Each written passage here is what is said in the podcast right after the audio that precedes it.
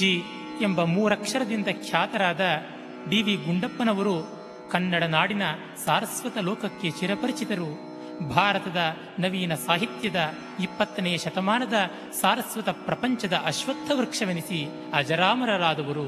ವಿರಕ್ತ ರಾಷ್ಟ್ರಕ, ರಸ ಋಷಿ, ಮಹಾಕವಿ, ಧೀಮಂತ ಎಂದು ಖ್ಯಾತರಾಗಿ ಅನ್ವರ್ಥ ಸರ್ವಜ್ಞರೆನಿಸಿ ಮೆರೆದವರು.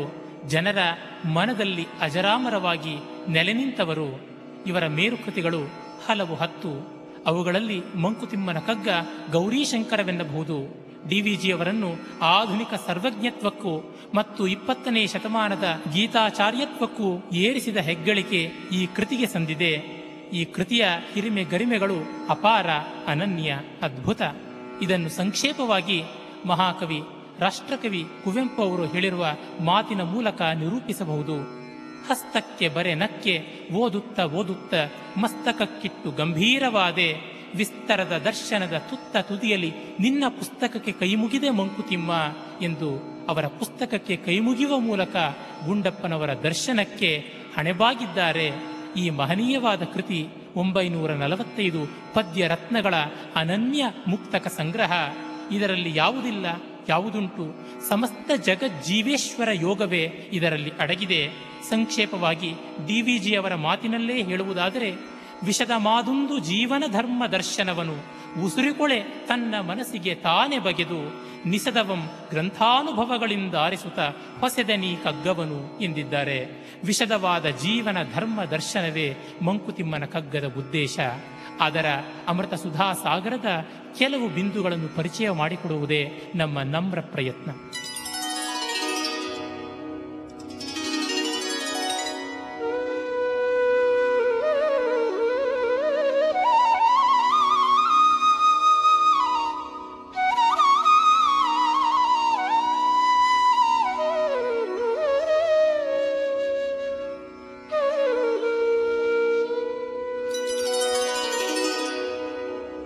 श्रीविष्णुविश्वादिमूलमायालोल देव सर्वेश परबुं मनिन्दु जगम् आवुदनु काणदोडं निगुदो आविचित्रके नमिसुमङ्कुतिम् आविचित्रके नमिसुमङ्कुतिम्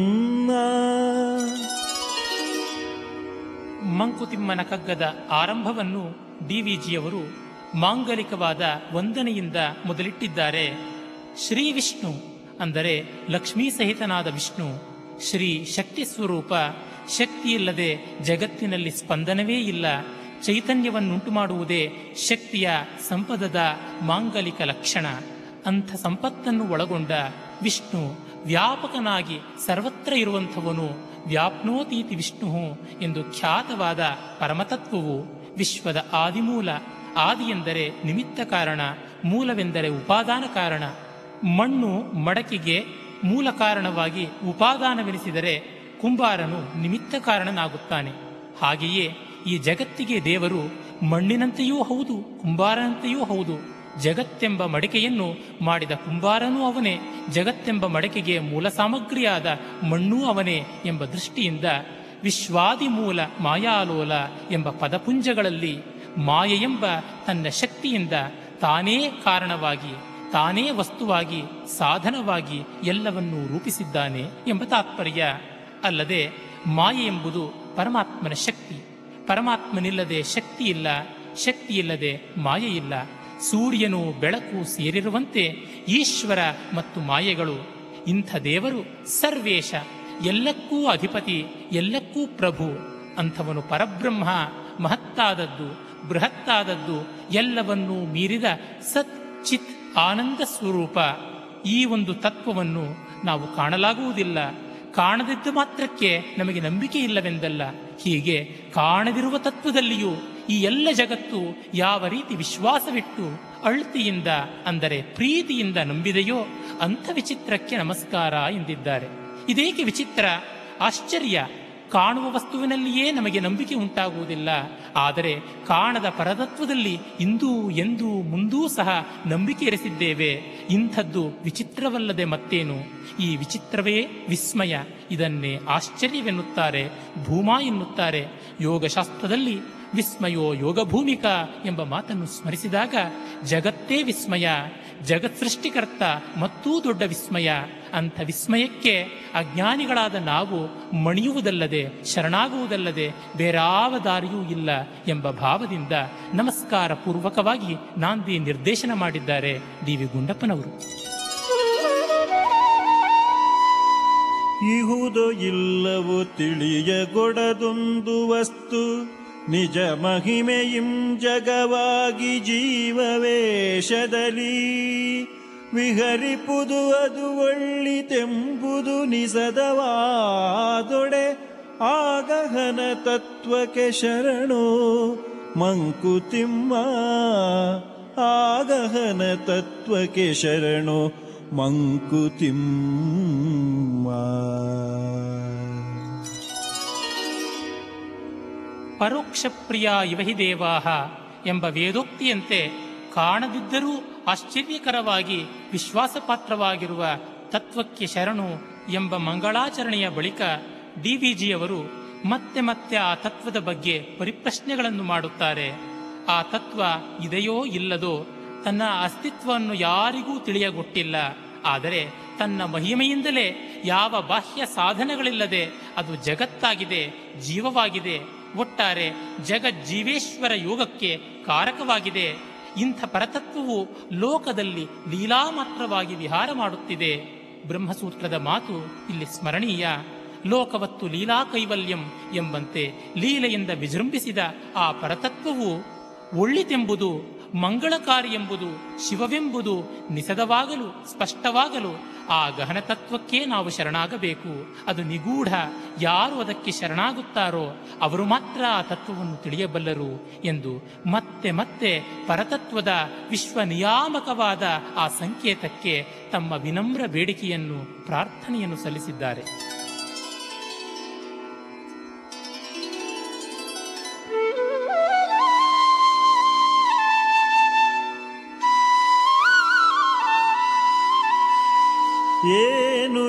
ಜೀವನದರ್ಥ ಏನು ಪ್ರಪಂಚಾರ್ಥ?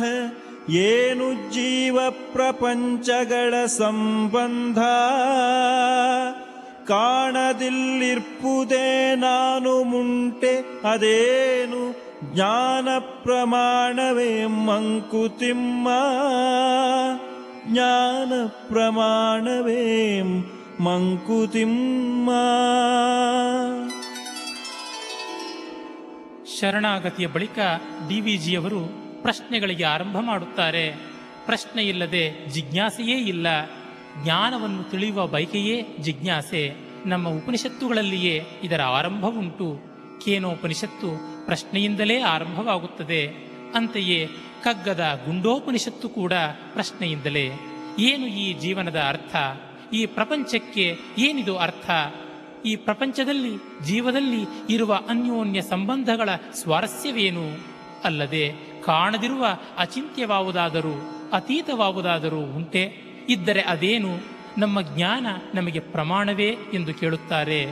ಇಲ್ಲಿ ಗಮನೀಯವಾದದ್ದು ಪುರುಷಾರ್ಥಗಳ ಬಗ್ಗೆ ಇರುವ ಚಿಂತೆ. ಜೀವನದ ಅರ್ಥ ಎನ್ನುವಾಗ ಜೀವನದ ಗುರಿ, ಲಕ್ಷ್ಯ ಎಂಬ ತಾತ್ಪರ್ಯ ಉಂಟು. ಪ್ರಪಂಚಾರ್ಥ ಎನ್ನುವಾಗ ಬದಲಾವಣೆಯೇ ಮೂಲಧಾತುವಾದ ಪ್ರಪಂಚದ ಹಿಂದಿರುವ ಅವಿನಾಶಿಯಾದ, ಅವಿಕಾರಿಯಾದ ತತ್ವ ಯಾವುದು ಎಂಬ ಚಿಂತನೆ. ಅಂತೆಯೇ ಜೀವ ಮತ್ತು ಜಗತ್ತುಗಳ ಸಂಬಂಧವನ್ನು ಕುರಿತು ಹೇಳುವಾಗ ಈಶ್ವರ ಎಂಬ ಮೂರನೆಯ ಆಯಾಮದ ಬಗ್ಗೆ ಕೂಡ ನಮ್ಮ ಕಾಣ್ಕೆ ಉಂಟು. ಹೀಗಿರುವಾಗ ಕಾಣದಿಲ್ಲಿ ಇರುವುದು ಏನಾದರೂ ಉಂಟೆ ಎನ್ನುವಾಗ ಆತ್ಮಾಸ್ತಿತ್ವ ಕರ್ಮಾಸ್ತಿತ್ವ, ಜನ್ಮಾಸ್ತಿತ್ವ ಮುಂತಾದ ವಿಶ್ವಾಸಗಳ ಬಗ್ಗೆ ನಮ್ಮ ಆಲೋಚನೆ ಹರಿಯಬಹುದು. ಹೀಗಿರಲು ಜ್ಞಾನ ಪ್ರಮಾಣವೇ ಎನ್ನುವಾಗ ಜ್ಞಾನದ ಸ್ವತಃ ಪ್ರಮಾಣದ ಬಗ್ಗೆ ಕೂಡ ಬೆಳಕು ಹರಿದಿದೆ. ಜ್ಞಾನಕ್ಕೆ ಅನ್ಯ ಪ್ರಮಾಣ ಬೇಕಿಲ್ಲ. ಬೆಳಕು ಹೇಗೆ ಎಲ್ಲವನ್ನೂ ಬೆಳಗಿ ತನ್ನನ್ನೂ ಬೆಳಗಬಲ್ಲದು. ಒಂದು ದೀಪ ಹೇಗೆ ಎಲ್ಲ ವಸ್ತುವನ್ನೂ ಬೆಳಗಿ ತನ್ನ ಅಸ್ತಿತ್ವವನ್ನೂ ಕೂಡ ತೋರಬಲ್ಲದು ಹಾಗೆ ಜ್ಞಾನವು ಎಲ್ಲವನ್ನೂ ಬೆಳಗಿ ತನಗೆ ತಾನೇ ಪ್ರಮಾಣವಾಗಿ ನಿಲ್ಲಬಹುದು. ಇಂತಹ ಸ್ವಾನುಭೂತ್ಯೈಕ ಮಾನತೆಯನ್ನು ಈಗ ಡಿ ವಿ ಜಿಯವರು ಕಗ್ಗದಲ್ಲಿ ಕಂಡರಿಸುತ್ತಾರೆ. ಹಳೆಯ ಭಕ್ತಿ ಶ್ರದ್ಧೆಯಳಿಸಿ ಹೋಗಿವೆ ಮಾಸಿ. ಸುಳಿದಿಲ್ಲವಾವ ಹೊಸ ದರ್ಶನದ ಹೊಳಪುಂ. ಪಳಗಿದ್ದ ಮನೆ ಬಿದ್ದ ಕುಂಟ ಕುರುಡನ ತೆರದಿ ತಳಮಳಿಸುತ್ತಿದೆ ಲೋಕ. ಮಂಕುತಿಮ್ಮ ತಳಮಳಿಸುತ್ತಿದೆ ಲೋಕ. ಮಂಕುತಿಮ್ಮ ಪ್ರಶ್ನಾವಳಿಯ ಮುಂದುವರಿಕೆಯಾಗಿ ನಮ್ಮ ಇಂದಿನ ಸ್ಥಿತಿಯನ್ನು ಬಿಂಬಿಸುವ ಪ್ರಯತ್ನವನ್ನು ಕಗ್ಗದಲ್ಲಿ ಡಿ ವಿ ಜಿಯವರು ಮಾಡುತ್ತಾರೆ. ನಮಗೀಗ ಬಂದಿರುವ ದುಸ್ಥಿತಿಯಾದರೂ ಎಂಥದ್ದು? ಹಳೆಯ ಭಕ್ತಿ ಶ್ರದ್ಧೆ ಮುಂತಾದವೆಲ್ಲ ಮಾಸಿ ಹೋಗಿವೆ, ಅಳಿಸಿ ಹೋಗಿವೆ, ಅವುಗಳು ಕುರುಹೂ ಇಲ್ಲದಂತೆ ಅಸ್ತಂಗತವಾಗಿವೆ. ಅದು ಹೋಗಲಿ, ಅದರ ಬಗ್ಗೆ ಚಿಂತೆ ಬೇಡ, ಗತಂತು ಗತಮೇವ, ಗತಂ ಶೋಕಂ ನ ಕುರ್ವೀತ ಎಂಬುದು ಆರ್ಯೋಕ್ತಿ. ಆದರೆ ಯಾವುದೇ ಹೊಸ ದರ್ಶನ ಸುಳಿದಿಲ್ಲ. ಕಾಗೆಯ ನಡಿಗೆ ಮರೆತು ಹೋದರೆ ಪರವಾಗಿಲ್ಲ, ಆದರೆ ಹಂಸದ ನಡಿಗೆ ನಮ್ಮದಾಗಬೇಕಲ್ಲವೇ? ಹಾಗಾಗದೆ ಕಾಗೆಯ ನಡಿಗೆಯನ್ನೂ ಮರೆತು ಹಂಸದ ನಡಿಗೆಯೂ ಬಾರದಂತಾದಾಗ ನಮ್ಮ ಸ್ಥಿತಿ ಅದೆಷ್ಟು ಕಷ್ಟವಾಗುತ್ತದೆ. ಅದೇ ರೀತಿಯಾಗಿದೆ. ಯಾವ ಹೊಸ ದರ್ಶನದ ದೀಪ್ತಿಯೂ ನಮ್ಮ ಮುಂದೆ ಇಲ್ಲ. ಇಂತಿರಲು ಪಳಗಿದ್ದ ಮನೆ ಬಿದ್ದ ಕುರುಡ ಕುಂಟನ ತೆರದಿ ಜಗತ್ತು ತಳಮಳಿಸುತ್ತಿದೆ ಎನ್ನುವಾಗ, ಪಳಗಿದ್ದ ಮನೆಯೆಂದರೆ ಕುರುಡ ಕುಂಟರು ಆ ಮನೆಯಲ್ಲಿ ವಾಸವಾಗಿದ್ದಾರೆ. ಕುರುಡನಿಗೆ ಮನೆಯಲ್ಲಿ ಎಲ್ಲಿ ಏರುಂಟು, ಎಲ್ಲಿ ಜಾರುಂಟು, ಎಲ್ಲಿ ಬಾಗಿಲುಂಟು, ಎಲ್ಲಿ ಕಿಟಕಿ ಉಂಟು ಇದೆಲ್ಲ ತಿಳಿದಿತ್ತು. ಕುಂಟನಿಗೆ ಯಾವ ಗೋಡೆಯನ್ನು ಆನಿಸಿಕೊಂಡು ತಾನು ಏಳಬೇಕು, ಯಾವ ಒಂದು ಹಿಡಿಯನ್ನು ಹಿಡಿದು ತಾನು ಇಳಿಯಬೇಕು ಎಂಬ ಸದುಪಾಯಗಳ ಕಲ್ಪನೆ ಇದೆ ಇಂಥ ಮನೆ ಹಳೆಯದು ನಿಜ. ಆದರೆ ಆ ಹಳೆಯ ಮನೆ ಬಿದ್ದ ಬಳಿಕ ಮತ್ತಾವ ಹೊಸ ಮನೆಯಿಲ್ಲ. ಬೀದಿಗೆ ಬಿದ್ದು ಅನಾಥರಾದ ನಿರಾಶ್ರಿತರಾದ ಕುರುಡ ಕುಂಟರಂತೆ ನಮ್ಮಿ ಬಾಳು ಕೂಡ ಛಿದ್ರವಾಗಿದೆ. ಅಸ್ತವ್ಯಸ್ತವಾಗಿದೆ. ಹೀಗಾಗಿ ವಿಶ್ವಾಸವನ್ನೂ ಕಳೆದುಕೊಂಡವು. ಆಶ್ವಾಸವನ್ನೂ ಕೂಡ ನಾವು ಕಳೆದುಕೊಂಡಿದ್ದೇವೆ. ಇಂತಿರಲು ನಿಶ್ವಾಸವೂ ಇಲ್ಲದ ಸ್ಥಿತಿ ನಮ್ಮದಾಯಿತಲ್ಲ ಎಂಬುದು ಕಗ್ಗದ ಕೊರಗು.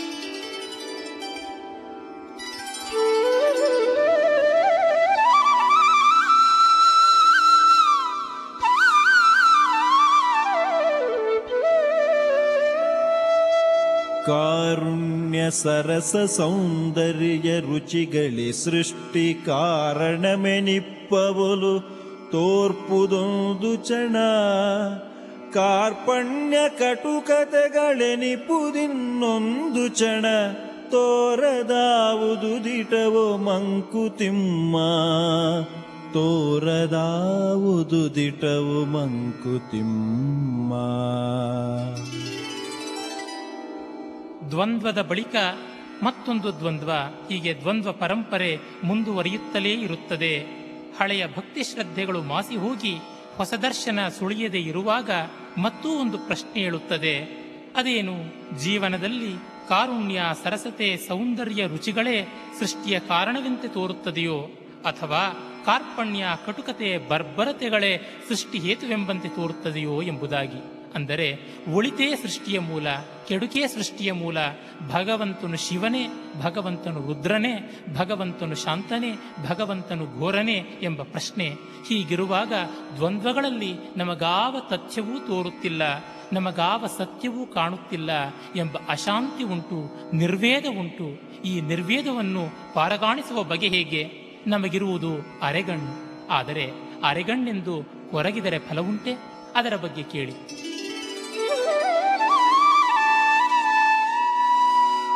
ಅರೆಗಣ್ಣು ನಮದೆಂದು ಕೊರ ಕೊರಗಿ ಫಲವೇನು? ಅರೆ ಬೆಳಕು ಧರೆಯೊಳೆಲ್ದೊರಲಿ ಸುಖವೇನು? ಇರುವ ಕಣ್ಣಿರುವ ಬೆಳಕಿನೊಳಾದನಿತ ನೋಡಿ ಪರಿಕಿಸಿದೊಡದು ಲಾಭ ಮಂಕುತಿಮ್ಮ ಪರಿಕಿಸಿದೊಡದು ಲಾಭ ಮಂಕುತಿಮ್ಮ ಅರೆಗಣ್ಣು ನಮದೆಂದು ಕೊರಕೊರಗಿ ಫಲವೇನು? ನಮಗಿರುವುದೇ ಅಪೂರ್ಣ ದೃಷ್ಟಿ ಎಂದು ಕೊರಗಿದರೆ ಯಾವ ಲಾಭವೂ ಇಲ್ಲ. ಅರೆಬೆಳಕು ಈ ಭೂಮಿಯಲ್ಲಿ ಆವರಿಸಿದೆ ಎಂದು ದುಃಖಿಸಿ ಕೂಗಾಡಿದರೆ ಯಾವ ಸುಖವುಂಟು? ಚರೈವೇತಿ ಎಂಬುದಾಗಿ ಶಾಸ್ತ್ರ ಹೇಳುತ್ತದೆ. ಪ್ರಯತ್ನ ಮುಖ್ಯ. ಉಮರ್ ಖಯ್ಯಾಮನ ಉಮರನ ಒಸಗಿಯನ್ನು ಇದೇ ಡಿವಿಜಿಯವರು ಅನುವಾದ ಮಾಡಿದ್ದಾರೆ. ಅಲ್ಲಿ ಹೇಳುತ್ತಾರೆ, ಯತ್ನಿಸಿದೆ ನಾನ್ ಎಂದು ಕನಿಕರಿಸಿ ನೋಡು. ಹೇ ಭಗವಂತ ನಿನ್ನನ್ನು ತಿಳಿಯಲು ನಾನಾಗಲಿಲ್ಲ. ನೀನು ಬೆಳಕಿನ ಪರ್ವತ, ನಾನು ಮಬ್ಬು ಗವಿ. ನಾನು ಸರಿಯಾಗಿದ್ದರೆ ನೀನು ನನಗೆ ಅನುಗ್ರಹ ಮಾಡುವೆ ಎಂಬುದಾದರೆ ನಿನ್ನ ಔದಾರ್ಯಕ್ಕೆ ಏನಾದರೂ ಹೋಲಿಕೆ ಉಂಟೆ. ಹೀಗಾಗಿ ನೀನು ಕನಿಕರಿಸಬೇಕು. ಅಷ್ಟು ಮಾತ್ರವಲ್ಲ, ನಿನ್ನನ್ನು ಕಾಣುವತ್ತ ಪ್ರಾಮಾಣಿಕವಾದ ಪ್ರಯತ್ನ ಮಾಡಿದೆ ಎಂಬ ಒಂದು ಭಾವದಿಂದ ಕನಿಕರಿಸಿ ನೋಡು ಎಂಬುದಾಗಿ. ಅದೇ ರೀತಿ ನಾವು ಕೂಡ ಪ್ರಯತ್ನ ಮಾಡಬೇಕು. ಪ್ರಯತ್ನೇ ಕೃತೆ ಕೋದೋಷಃ ಎಂಬುದಾಗಿ ಸುಭಾಷಿತ ಹೇಳುತ್ತದೆ. ಇರುವ ಕಣ್ಣಿನಲ್ಲಿ, ಇರುವ ಬೆಳಕಿನಲ್ಲಿ ಆದಷ್ಟು ನೋಡಬೇಕು, ಆದಷ್ಟು ಕಾಣಬೇಕು. ಎಷ್ಟಾದರಷ್ಟು ಸರಿ ಮಂಕುತಿಮ್ಮ ಎಂಬುದು ಕಗ್ಗದ್ದೇ ಮತ್ತೊಂದು ಉಪದೇಶಾಮೃತ. ಹೀಗಿರುವಾಗ ಪ್ರಯತ್ನದ ಬಗ್ಗೆ ಹಿಂದೆಗೆಯಬಾರದು, ಪ್ರಯತ್ನದ ಬಗ್ಗೆ ಹಿಂಜರಿಯಬಾರದು. ಇದು ಧೀರರ ಲಕ್ಷಣ. ಧೀರರು ಪ್ರಯತ್ನದಲ್ಲಿ ಯಾವ ವೈಫಲ್ಯವನ್ನು ಕಾಣುವುದಿಲ್ಲ ಎಂಬುದು ಡಿವಿಜಿಯವರ ತತ್ವ.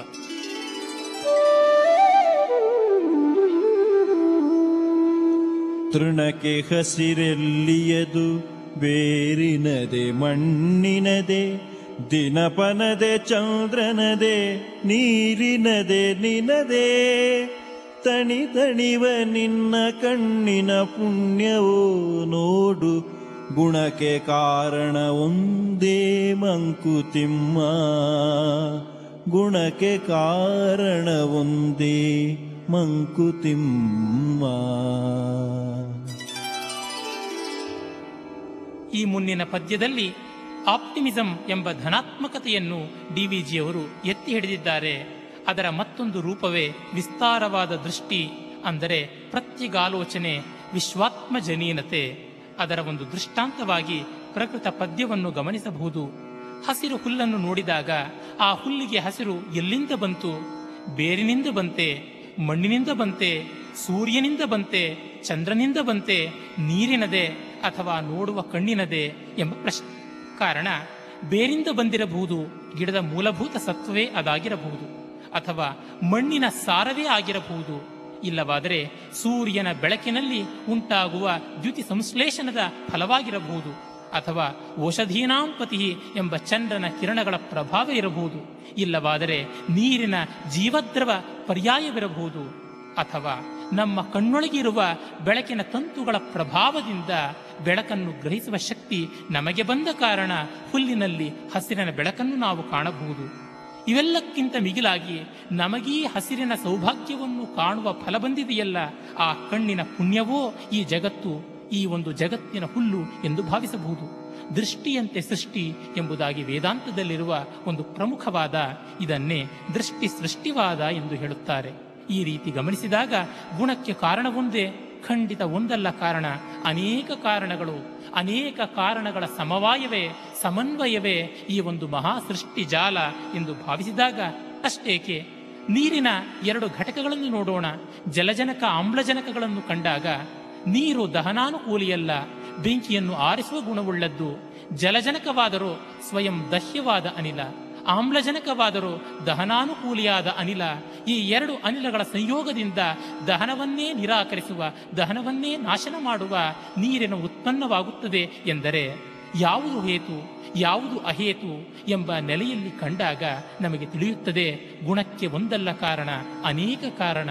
ಯಾವುದೇ ವಸ್ತುವಿನಲ್ಲಿ ಇಲ್ಲದಿರುವುದು ಮತ್ತೊಂದು ರೂಪಾಂತರದಲ್ಲಿ ಬರಬಹುದು, ಪರಿಣಾಮದಲ್ಲಿ ಉತ್ಪನ್ನವಾಗಬಹುದು ಅಥವಾ ಕಾಣುವ ಲೋಕದಲ್ಲಿ, ಕಾಣುವ ನೋಟದಲ್ಲಿ ಇರಬಹುದು, ಇಲ್ಲವೇ ವಿವರ್ತ ರೂಪದಿಂದ ಭಾಸಮಾನವಾಗಬಹುದು ಎಂದರೆ ನಮ್ಮ ಭಾರತೀಯ ದರ್ಶನದ ಆರಂಭವಾದ, ಪರಿಣಾಮವಾದ ಮತ್ತು ವಿವರ್ತವಾದಗಳ ಸಾರಾಂಶವೆಲ್ಲ ಈ ಒಂದು ಪದ್ಯದಲ್ಲಿಯೇ ಮೆರವಣಿಗೆ ಆಡಿದೆ ಎಂದರೆ ಆಶ್ಚರ್ಯವಲ್ಲ.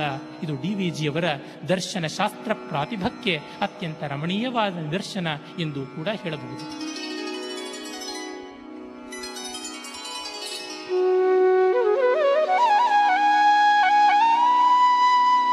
ಮಣಿಮಂತ್ರ ತಂತ್ರ ಸಿದ್ಧಿಗಳ ಸಾಕ್ಷ್ಯಗಳೇಕೆ?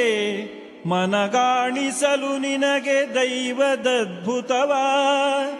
ಮನುಜರೊಳಗಾಗ ತೋರ್ಪ ಮಹನೀಯ ಗುಣ. ಅನುವಾದ ಬೊಮ್ಮನದು ಮಂಕುತಿಮ್ಮ. ಅನುವಾದ ಬೊಮ್ಮನದು ಮಂಕುತಿಮ್ಮ.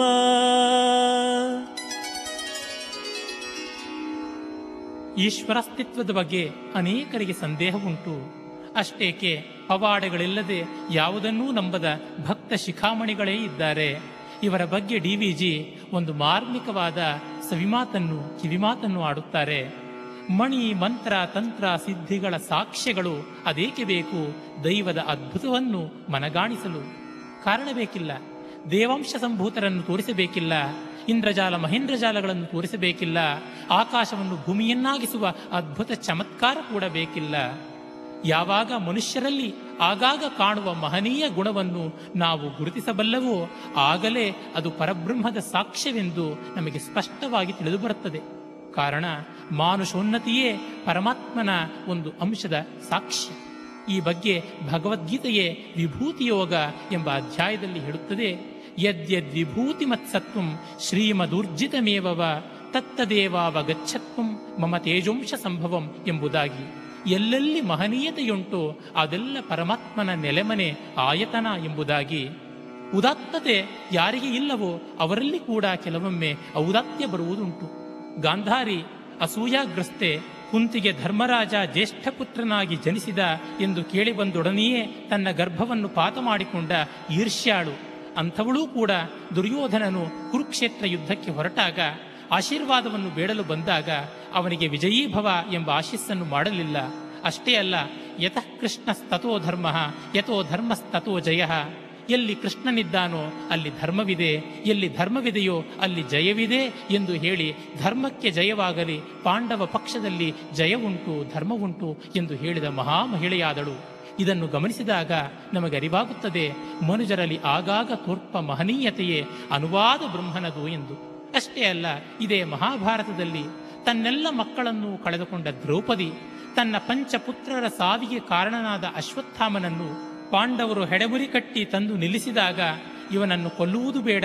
ಇವನ ತಾಯಿ ಕೃಪಿಯು ಇವನಿಗಾಗಿ ಬದುಕಿದ್ದಾಳೆ. ತನ್ನ ಗಂಡನ ಸಾವಿನ ಬಳಿಕವೂ ಬದುಕಿರುವ ಆ ತಾಯಿಗೆ ಪುತ್ರ ಶೋಕ ಬರುವುದು ಬೇಡ ಎಂದಳು. ಇಲ್ಲಿ ದ್ರೌಪದಿಯ ಕ್ಷಮೆ, ಮಹನೀಯತೆ ನಮಗೆ ತಿಳಿಯುತ್ತದೆ. ಹೀಗೆ ಮನುಜರಲ್ಲಿ ಆಗಾಗ ತೋರುವ ಮಹನೀಯತೆಯೇ ಅನುವಾದ ಬ್ರಹ್ಮನದು ಎನ್ನುವಾಗ ವಂಡರ್ಸ್ ಆರ್ ಎವ್ರಿ ಮೂಮೆಂಟ್ ಎಂಬ ಮಾತು ಜ್ಞಾಪಕಕ್ಕೆ ಬಾರದಿರದು. ಇದನ್ನೇ ಕಗ್ಗವು ಮತ್ತೆ ಮತ್ತೆ ಮಹನೀಯವಾಗಿ, ಮನನೀಯವಾಗಿ ತಿಳಿಸಿದೆ. ಭೌತ ವಿಜ್ಞಾನಿರವಿತಾರೆ ಧರೆಗಳ ಚಲನ ರೀತಿ ವೇಗವನಳೆದು ಶಕ್ತಿಗಳ ಗುಣಿಪಂ ಪ್ರೀತಿ ರೋಷಗಳ ನವನಳೆವನೇನ್ ಅವ್ಯಕ್ತ ಚೇತನವನರಿವನೇಂ ಅಳವನೇನ್? ಅರಿವನೇಂ ಮಂಕುತಿಮ್ಮ ಚೇತನವನರಿವನೇ ಮಂಕುತಿಮ್ಮ.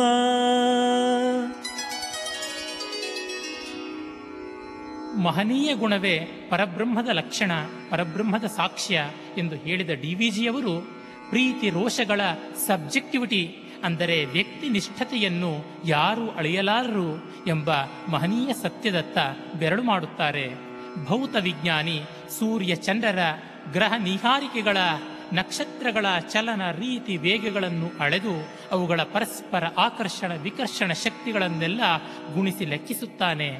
ಆದರೆ ಅವನ ಕಣ್ಣೆದುರಿಗೆ ಇರುವ ಅವನ ಕುಟುಂಬದವರೇ ಆದ ಮನೆ ಮಂದಿಯ ಪ್ರೀತಿ ರೋಷಗಳ ಸೆಳೆತವನ್ನು, ಎಳೆತವನ್ನು ಅರಿಯಲಾಗುತ್ತದೆಯೇ, ಅಳೆಯಲಾಗುತ್ತದೆಯೇ? ಖಂಡಿತ ಇಲ್ಲ. ಹೂವನ್ನು ಮೂಸಬಹುದು. ಹೂವಿನ ಬಣ್ಣವನ್ನು ಕಂಡು ಹರ್ಷ ಪಡಬಹುದು ಅದರ ಬಣ್ಣಕ್ಕೂ ವಾಸನೆಗೂ ಕಾರಣವಾವುದೆಂದು ಹೇಳಬಹುದು. ಆದರೆ ಆ ಬಣ್ಣ ಕಾರಣಗಳ ಹಿಂದಿರುವ ಚೈತನ್ಯವನ್ನು ಅಳೆಯಲಾಗುತ್ತದೆಯೇ? ಈ ಚೈತನ್ಯ ಎಂದಿಗೂ ಅವ್ಯಕ್ತ ಎನ್ನುತ್ತಾರೆ. ಹೀಗಾಗಿ ಅವ್ಯಕ್ತತೆಯ ಮೂಲದಲ್ಲಿ ನಿಜವಾದ ಜಗತ್ತಿನ ರಹಸ್ಯ ಉಂಟು ಎಂದು. ಅಲ್ಲದೆ ಜಡದಲ್ಲಿ ಚೈತನ್ಯ ಉಂಟು, ಚೈತನ್ಯದಲ್ಲಿ ಜಡ ಉಂಟು. ಪರಮಾರ್ಥ ದೃಷ್ಟಿಯಿಂದ ನೋಡಿದರೆ ಇರುವುದೊಂದೇ ಅದು ಚೈತನ್ಯ ಎಂದು ತಿಳಿಯುತ್ತದೆ. ನರಭಾಷೆ ಬಣ್ಣಿಪುದೆ ಪರಸತ್ವರೂಪವನು ಅರಿಯದದು ನಮ್ಮೆದೆಯ ಭಾವಗಳ ನೊರೆಯೇ. ಪರಮಾನುಭವಗಳುಲಿ ಅನುಭವಿಗಳೊಳ ಕಿವಿಗೆ ಒರಟು ಯಾನವು ಭಾಷೆ ಮಂಕುತಿಮ್ಮ. ಒರಟು ಯಾನವು ಭಾಷೆ ಮಂಕುತಿಮ್ಮ. ಅವ್ಯಕ್ತ ಚೇತನದ ರಹಸ್ಯದ ಬಗ್ಗೆ ಹೇಳಿದ ಡಿ ವಿ ಜಿಯವರು ಭಾಷೆಯ ತೊಡಕನ್ನು ಕೂಡ ಇಲ್ಲಿ ವಿವರಿಸಿದ್ದಾರೆ. ನರಭಾಷೆಗೆ ಪರಸತ್ವವನ್ನು ವರ್ಣಿಸುವ ಶಕ್ತಿ ಇಲ್ಲ, ಭಾಷೆಗೆ ಅಲ್ಪಶಕ್ತಿ ಮಾತ್ರ ಉಂಟು. ಪೂತಿನ ಅವರು ಹೇಳುತ್ತಾರೆ, ನುಡಿದೇರು ಹರಿಯ ಭಾವದ ಹಸಿರು ಮಾಸುವುದು ಎಂದು. ಭಾವದ ಹಸಿರು ಮಾತೆಂಬ ರಥ ಸುಳಿದಾಗ ಮಾಸುತ್ತದೆ ಎಂದು. ಅದನ್ನೇ ಶ್ರುತಿ ಹೇಳುತ್ತದೆ, ಯಥೋ ವಾಚೋ ನಿವರ್ತಂತೆ ಅಪ್ರಾಪ್ಯ ಮನಸಾ ಸಹ ಎಂದು ಮಾತಿಗೆ ಮೀರಿದ ಪರಮಾರ್ಥ ತತ್ವ ಅದು ಎಂದು. ಅಷ್ಟೇಕೆ, ಪರತತ್ವದ ಬಗ್ಗೆ ಇರಲಿ, ನಮ್ಮ ಎದೆಯ ಭಾವಗಳನ್ನೇ ನಮ್ಮ ಭಾಷೆ ಸರಿಯಾಗಿ ಹೇಳಲಾಗುವುದಿಲ್ಲ. ಇದನ್ನೇ ಕಮ್ಯುನಿಕೇಷನ್ ಗ್ಯಾಪ್ ಸಂವಹನದ ಕಂದಕ, ಸಂವಹನದ ಪ್ರಪಾತ ಎಂದು ಆಧುನಿಕ ಪರಿಭಾಷೆಯಲ್ಲಿ ಹೇಳುತ್ತಾರೆ. ಇಂತಿರಲು ಪರಮಾನುಭವಗಳ ಒಲಿಯನ್ನು ಅನುಭವಿಗಳ ಒಳಕಿವಿಗೆ ನಾವು ಮುಟ್ಟಿಸಬೇಕೇ ಹೊರತು, ಅಲ್ಲಿ ಕೇಳಿದರೆ ಅದು ಕೇಳಿ ಬರುವುದೇ ಹೊರತು ಒರಟು ಯಾನವಾದ ಒರಟು ಸಾಧನವಾದ ಭಾಷೆಯಿಂದ ಅಲ್ಲ, ಮಾತೆಂಬುದು ಹೊಲೆ ಎಂಬ ಮಾತಿಲ್ಲಿ ಸ್ಮರಣೀಯ. ಅಷ್ಟೇ ಅಲ್ಲ, ಇದಮಂಧತಮಃ ಕೃತ್ಸ್ನಂ ಜಾಯೇತ್ ಭುವನತ್ರಯಂ ಯದಿ ಶಬ್ದಾಹ್ವಯಂ ಜ್ಯೋತಿ ಆಸಮಂತಾನ್ನ ಭಾಸತೆ ಎಂಬ ದಂಡಿಯ ಮಾತನ್ನು ಮನನಿಸಿದಾಗ ಮಾತೆಂಬುದು ಜ್ಯೋತಿರ್ಲಿಂಗ ಎಂಬ ಅಲ್ಲಮ ಪ್ರಭುವಿನ ವಾಕ್ಯವನ್ನು ಅವಧಾನಿಸಿದಾಗ ಮಾತಿನ ಶಕ್ತಿ ತಿಳಿಯದೇ ಇರದು. ಆದರೆ ಮಾತಿಗೆ ಎಟುಕದ ಸುಕುಮಾರ ಮನೋಹರವಾದ ಭಾವಪುಂಜಗಳು ಅದೆಷ್ಟೋ ಪ್ರಪಂಚದಲ್ಲಿವೆ, ನಮ್ಮ ಅಂತರಂಗದ ಪ್ರಪಂಚದಲ್ಲಿ ಮತ್ತೆಷ್ಟೋ ಇವೆ. ಆದ್ದರಿಂದಲೇ ಕವಿ ಹೇಳಿದ್ದು ಕಾವ್ಯವಲ್ಲ, ಕವಿ ಹೇಳದೆ ಬಿಟ್ಟ ಮಾತುಗಳಲ್ಲಿ ಕಾವ್ಯ ಉಂಟು ಎಂದು ಹೇಳುತ್ತಾರೆ. ಹೀಗಾಗಿಯೇ ಧ್ವನಿ ಅಂದರೆ ಸೂಚ್ಯಗ್ರತೆಯನ್ನು ಕಾವ್ಯದ ಪರಮ ರಹಸ್ಯವೆಂಬುದಾಗಿ ಭಾವಿಸುತ್ತಾರೆ. ಕಾವ್ಯಸ್ಯಾತ್ಮ ಧ್ವನಿ ಎಂಬ ಮಾತಿಲ್ಲಿ ಮನನೀಯವಾಗಿದೆ. ಅಷ್ಟು ಮಾತ್ರವಲ್ಲ, ಧ್ವನಿ is the failure that succeeds ಧ್ವನಿಯು ಕಾವ್ಯದ ವೈಫಲ್ಯ, ಅದರಿಂದಲೇ ಕಾವ್ಯಕ್ಕೆ ಸಾಫಲ್ಯ ಎಂಬ ನಾಟುಕ್ತಿ ಕೂಡ ನಮ್ಮ ಮನಸ್ಸಿಗೆ ಮುಟ್ಟುತ್ತದೆ. ಇವನ್ನೆಲ್ಲ ಗಮನಿಸಿದಾಗ ಮಾತಿನ ಹಿಂದಿರುವ ಜ್ಯೋತಿ ಎಷ್ಟು ದೊಡ್ಡದಾದರೂ ಅದು ಪರಸತ್ವವನ್ನಿರಲಿ, ಅಂತರಂಗದ ಅರಿವನ್ನೂ ಕೂಡ ಹದವಾಗಿ, ಪರಿಪೂರ್ಣವಾಗಿ ಮನಮುಟ್ಟಿಸೆದು ಹಾಗಾಗಿ ಮಾತಿನ ಭಾವವನ್ನು ಮೀರಿದ ಅತೀತವಾದ, ಅತಿಕ್ರಾಂತವಾದ ತತ್ವವನ್ನು ಹುಡುಕಲು ನಾವು ಅತಿಭಾಷೆಯನ್ನು ಬಳಸಿಕೊಳ್ಳಬೇಕು. ಅತಿಭಾಷೆ ಎಂಬುದು ಶಬ್ದ ಸ್ಪಂದಗಳ ಅತೀತವಾದ ಅನಾಹತನಾದ ಎಂದು ಯೋಗಿಗಳು ಹೇಳುತ್ತಾರೆ. ಈ ಅನಾಹತನಾದದತ್ತ ನಮ್ಮ ಉಪಾಸನೆ ಸಾಗಬೇಕು. ಈ ಉಪಾಸನೆಯೇ ಕೈವಲ್ಯ, ಅದೇ ಸಾಫಲ್ಯ. ಈ ಒಂದು ಪದ್ಯದಲ್ಲಿ ಬಂದಿರುವ ಪರಮಾನುಭವ ಎಂಬ ಮಾತು ಕೂಡ ತುಂಬ ಗಮನೀಯವಾದದ್ದು. ಅನುಭವ ಸಾಪೇಕ್ಷವಾದದ್ದು. ಅನುಭವ ಎಷ್ಟೇ ಆಳದ್ದಾದರೂ ಅದು ದೇಶ ಕಾಲಗಳ ವ್ಯಕ್ತಿ ವಿಶೇಷಗಳ ವಸ್ತು ಪರಿಚ್ಛೇದಗಳ ಸೀಮಿತದಿಂದ ಕೂಡಿರುವಂಥದ್ದು. ಇಂಥ ಅನುಭವ ಎಂದಿಗೂ ಪಾರಮಾರ್ಥಿಕವೆನಿಸಲಾರದು. ಕಾರಣ, ನಮ್ಮ ಇಂದ್ರಿಯಗಳ ಪಟುತ್ವ, ಪರಿಸರದ ಒಂದು ಸಂಕ್ಷೋಭೆ ಇವೆಲ್ಲವನ್ನು ಆಧರಿಸಿ ಅನುಭವವು ಹರಳುಗಟ್ಟುತ್ತದೆ. ಇದು ಆಯಾ ವ್ಯಕ್ತಿಗಳಿಗೆ ಸೀಮಿತವಾಗಬಹುದು ಅಥವಾ ವಿಸ್ತೃತವೂ ಆಗಬಹುದು. ಆದರೆ ಪರಮಾನುಭವ ಹಾಗಲ್ಲ. ಪರಮಾನುಭವ ಎಂಬುದು ಅತೀತದ ನೆಲೆಯಲ್ಲಿ ನಿಂತು ಇಹವನ್ನು ಮೀರಿ ಪರದತ್ತ ದಾಪಿಟ್ಟು ನೋಡುವ ಒಂದು ಪ್ರತ್ಯಕ್ ದೃಷ್ಟಿ ಅಂತರ್ನಿರೀಕ್ಷಣೆ. ಇಂಥ ಪರಮಾನುಭವವು ಅಂತರ್ಮುಖವಾದದ್ದು, ಆ ಒಂದು ಅನುಭವದ ಒಳಕಿವಿಗೆ ಮಾತ್ರ ಮಾತು ಸಿಗುತ್ತದೆ ಅಂದಾಗ, ಇದು ಕೇವಲ ಬಾಹ್ಯವಾದ ವೈಖರಿಯಲ್ಲ ಆಂತರಂಗಿಕವಾದ ಒಳಗಿವಿಗೆ ಸಂಬಂಧಪಟ್ಟ ಪರಾವಾಕ್ಕು ಎಂದು ತಿಳಿಯುತ್ತದೆ. ಈ ಪರಾವಾಕ್ಕನ್ನೇ ಯೋಗಿಗಳು ಪರಿಭಾವಿಸುತ್ತಾರೆ. ಇಂಥ ಪರಾವಾಕ್ಕು ನೇರವಾಗಿ ವೈಖರಿಯಾದಾಗ ಮಾತೆಯ ಮಂತ್ರವಾಗುತ್ತದೆ ಎನ್ನುತ್ತಾರೆ. ಇಂಥ ಮಂತ್ರವೊಂದು ಮಾತ್ರ ಪರಸತ್ವವನ್ನು ರೂಪಿಸಬಲ್ಲದು, ನಮ್ಮೆದೆಯ ಭಾವಗಳನ್ನು ಮೀಂಟಬಲ್ಲದು. ಈ ಮಂತ್ರವು ವರ್ಣನಾತ್ಮಕವಾದಾಗ ಕವಿತೆ ಎನಿಸುತ್ತದೆ. ಅಂಥ ಕವಿತೆಯೇ ಕ್ರಾಂತದರ್ಶಿಯಾದ ಕವಿಯ ಪರಮಫಲ. ಈ ಕವಿತೆಯಲ್ಲಿ ಹೃದಯದ ಭಾವ, ಹೃದಯದ ಭಣಿತಿ, ಭಾಷಿಕೆ ಇರುತ್ತದೆ. ಇದನ್ನೆಲ್ಲ ಕಗ್ಗ ಈ ಒಂದು ಸಣ್ಣ ಪದ್ಯದಲ್ಲಿ ಅದ್ಭುತವಾಗಿ ಕಂಡರಿಸಿದೆ.